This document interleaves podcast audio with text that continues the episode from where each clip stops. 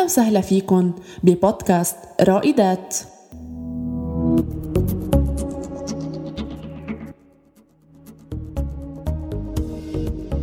المرأة اليوم عم تبحث عن مسافة آمنة تتعرف من خلالها على ذاتها على الجوهرة الموجودة داخلها وعلى قدراتها يلي ولا مرة رح تخزل تطور المجتمع.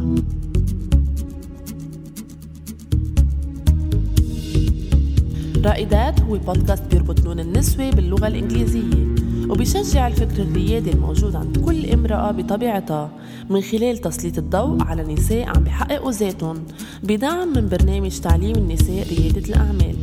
يلي عم تنفذه جمعية يو سبيك والممول من قسم الشؤون العامة بالسفارة الأمريكية ببيروت. بكل حلقة رح نجمع ثلاث نساء شاركوا ببرنامج TWE من مختلف الأقضية اللبنانية ليكون لجمعتهم متعة معرفة وثقافة. بتفيد الأخرى وأنتم. الحلقة التاسعة رائدات راشيا تاء الريادة.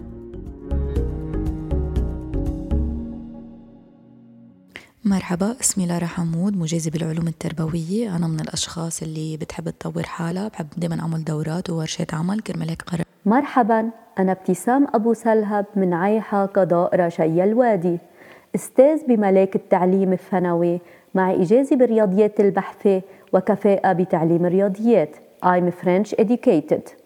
أنا بالأساس كان عندي فكرة بسيطة عن ريادة الأعمال. وبعد مشاركتي بال TWE program مع USPEaK اتضحت الفكرة كليا وصرت أعرف كثير أشياء عن ريادة الأعمال. مين هو القائد ورائد الأعمال وشو هي صفاتهم؟ بالإضافة لكل المراحل الضرورية والتطبيقية لفتح مشروع بيفيدني وبالتالي بيفيد المجتمع والوطن. اسمي فاتن أبو زار من قضاء راشيا الوادي عمري 33 سنة وأم لولدين. أنا تلميذة ببرنامج TWE مع USPEaK لتعليم المرأة ريادة الأعمال ال entrepreneurship لارا شو كانت فكرتك عن ريادة الأعمال وشو تغير فيها بعد مشاركتك ببرنامج تي دبليو إي؟ بالبداية كنت مفكرة الريادة مرتبطة أو محصورة بس برجال الأعمال والشركات الكبيرة ونحن ما فينا نكون مثلهم أما من بعد ما شاركت بهذا البرنامج TWE تعرفت أكثر على مفهوم الريادة وتعمقنا فيه أكثر والأهم من هيدا من هيدا كله إنه اكتشفنا إنه مش كل مدير هو قادر يكون رائد أعمال وإنه من فكرة صغيرة ابتسام كيف عرفتي عن برنامج تي دبليو إي؟ وشو اللي خلاك تشتركي بهيدا البرنامج؟ كان عندي هدفين أساسيين بمشاركتي بال TWE program. أولا فتح مشروع خاص فيي لزيادة مدخولي اللي ما بقى يكفي من وظيفتي بسبب الوضع الاقتصادي بلبنان وبالتالي فيد عائلتي ومجتمعي وأثر فيهم.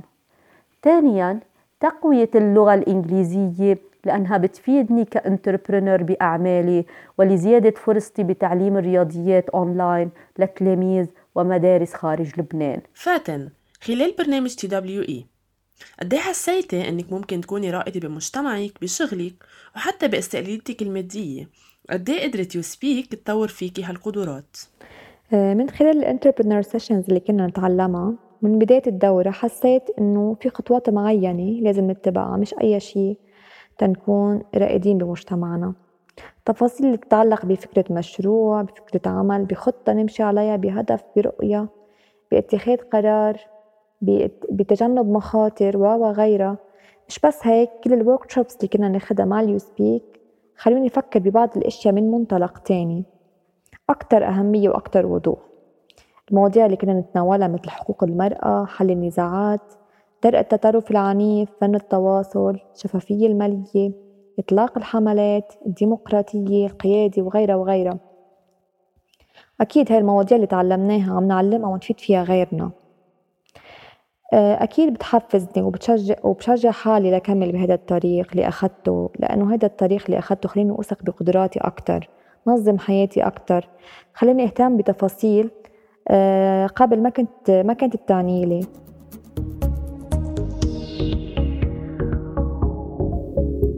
سبعة وعشرين حرف. لارا اللغة أساس التواصل. كيف قدرت جمعية يو سبيك تنمي لك لغتك الإنجليزية؟ وبشو ساعدتك هيدي اللغة؟ بمشروعي. أكيد كل ما تعلمنا شيء جديد نحن بحياتنا كل ما زادت معرفتنا فكيف إذا كانت لغة جديدة؟ وخاصة الإنجليزي كونها هي اللغة العالمية واللغة الأكثر انتشارا والأكثر استخداما. هيدا الشيء بيعزز الثقة بالنفس للشخص اللي عم بيتعلم هيدي اللغة بخليه يتواصل مع الناس إنشاء علاقات اكتشاف العالم من حوله بينفتح أكثر على العالم بتتوسع الدائرة الثقافية تبعيته بيتعرف على حضارة جديدة.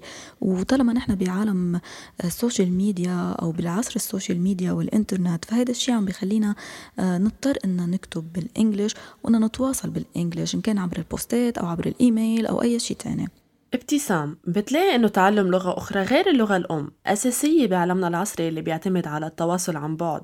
وبظل العولمة اللي عم نعيشها؟ اللغة الإنجليزية كتير مهمة بمجال الأعمال. فهي الأكثر استخداما بمجال التجارة الداخلية والعالمية والأعمال التسويقية وفي تقديم المحتوى عبر الإنترنت. هي الأداة الفعالة لتبادل الأفكار والثقافات مع العملاء. هي لغة الشركات.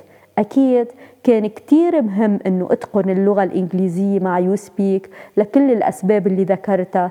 فهي مستقبلي نحو العالمية والتواصل مع الشركات وكل العملاء. تمكني من اللغة الإنجليزية بيزيدني قوة وثقة بالنفس. فاتن قد تغيرت شخصيتك العملية وحتى الخاصة ببيتك بعد تنميتك للغة الإنجليزية؟ أكيد تغيرت شخصيتي صار عندي self confidence أكتر صرت حس إنه أنا أقوى بالكوميونيكيشن يعني هن كانوا كتير يركزوا على قدرات المرأة. عطول كانوا يذكرونا نتبع هيدي العبارة. Be sure you can make an impact.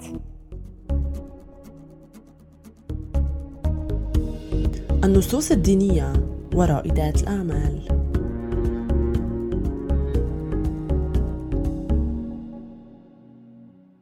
لارا برأيك فهم وتفسير النصوص الدينية بالمجتمع ونظرته تجاه المرأة هو السبب الأساسي للتقدم البطيء جدا لرائدات الأعمال النساء بالمجتمع؟ تفسيرات النصوص الدينية بشكل عام بتعتمد على آراء بعض الفقهاء والعلماء المتدينين بمرحلة قديمة جدا ومعظمها انتشر بهديك المرحلة لأسباب وظروف معينة حسب كل ملة وكل مذهب وكل دين أما آراء بعض المتقدمين فكريا اليوم موجودين بعصرنا عم بيساهموا بتطوير هذه التفسيرات طبعا لتطور الحياة والظروف القائمة عليها ويعتبروا أنه هذه التفسيرات الدينية بتحمل معاني أعمق بكثير مما كانوا يتداولوها قبل. فصار من الضروري العمل على توزيع العادل للمسؤوليات والمهام بين الرجل والمرأة وعدم تحميل المرأة اللوم الأكبر. فيجب أنه الزلمة يحمل جزء من المسؤولية وعلى المرأة أنه تشاركوا فيها ليكونوا كجنحي طائر للأسرة. فبالتأكيد سوء فهم وتفسير أي نص ديني. ابتسام. شو برأيك ثلاث ممارسات بتعملها المؤسسات الدينية وحتى العائلية تجاه المرأة بتمنعها من تحقيق أحلامها والوصول للاستقلالية؟ في كتير من الممارسات بتعملها بعض المؤسسات الدينية والعائلية بتمنع المرأة من تحقيق أحلامها والوصول للاستقلالية وأهمها أولاً عدم السماح لها بإكمال دراستها واختصاصها خاصة إذا كان هالشي بيتطلب السفر أو الانتقال لجامعة بعيدة عن مركز السكن. ثانيا عدم المساواة بينها وبين الرجل وحرمانها من أبسط حقوقها في الإرث والحضانة وإعطاء الجنسية لأولادها. وعدم السماح لها بفتح عمل خاص باعتبار أن المرأة هي سيدة بيتها وعليها الاهتمام بزوجها وبأولادها وبالتالي ما في تشجيع نهائيا لا من قبل الرجل ولا المجتمع على دخول المرأة في المعترك السياسي والاقتصادي. ثالثا الزواج المبكر المحلل عند كل الأديان. اللي بيجعل من المرأة لا تكمل تعليمها وبالتالي عدم قدرتها على تحقيق أحلامها والدخول في المعترك السياسي والاقتصادي. فاتن برأيك وين دور المرأة بإيجاد صوت بيتصدى للتطرف الديني يلي بيأثر بدوره على مركزها بالحياة ونهج حياتها؟ بالتالي الدين هو السلوك الحسن هو الرقي بالأخلاق. هو التربية الصالحة والصحيحة هو الأمل هو الرحمة هو الجمال. إذا طبقنا هذه الأسس كلها ما رح يكون عنا تطرف ديني المرأة هي الأم هي الزوجة هي الأخت هي المعلمة. من خلال هالأدوار اللي بتأديها ممكن تكون عم تعمل فرق كتير كبير بمجتمعها. وهذا الشيء رح يكون عبر تعليمها وتمكينها. عدو المرأة الحقيقي هو الجهل والتنشئة الخاطئة وصديق المرأة هو الوعي والمعرفة. لهيك علينا بنشر الوعي لأبنائنا ومساعدة بعضنا نحن كنساء. عم تتعرف المرأة اليوم من خلال المسافة الآمنة على دوائر المجتمع حواليها. عم تنظر لقوالبه بطريقة مبتكرة تتأكد أن الحفاظ على هويته هي أساس استمراريته. ومعهن بيبقى للمعة سحر خاص. فكيف إذا أضاءت الأغذية كلها؟ هيدا البودكاست بيدعمه برنامج تعليم النساء ريادة الأعمال يلي عم تنفذه جمعية يو سبيك والممول من قسم الشؤون العامة بالسفارة الأمريكية ببيروت. لاقونا بالحلقة الجديدة لنتعرف على رائدات بعلبك. الجزء الثاني.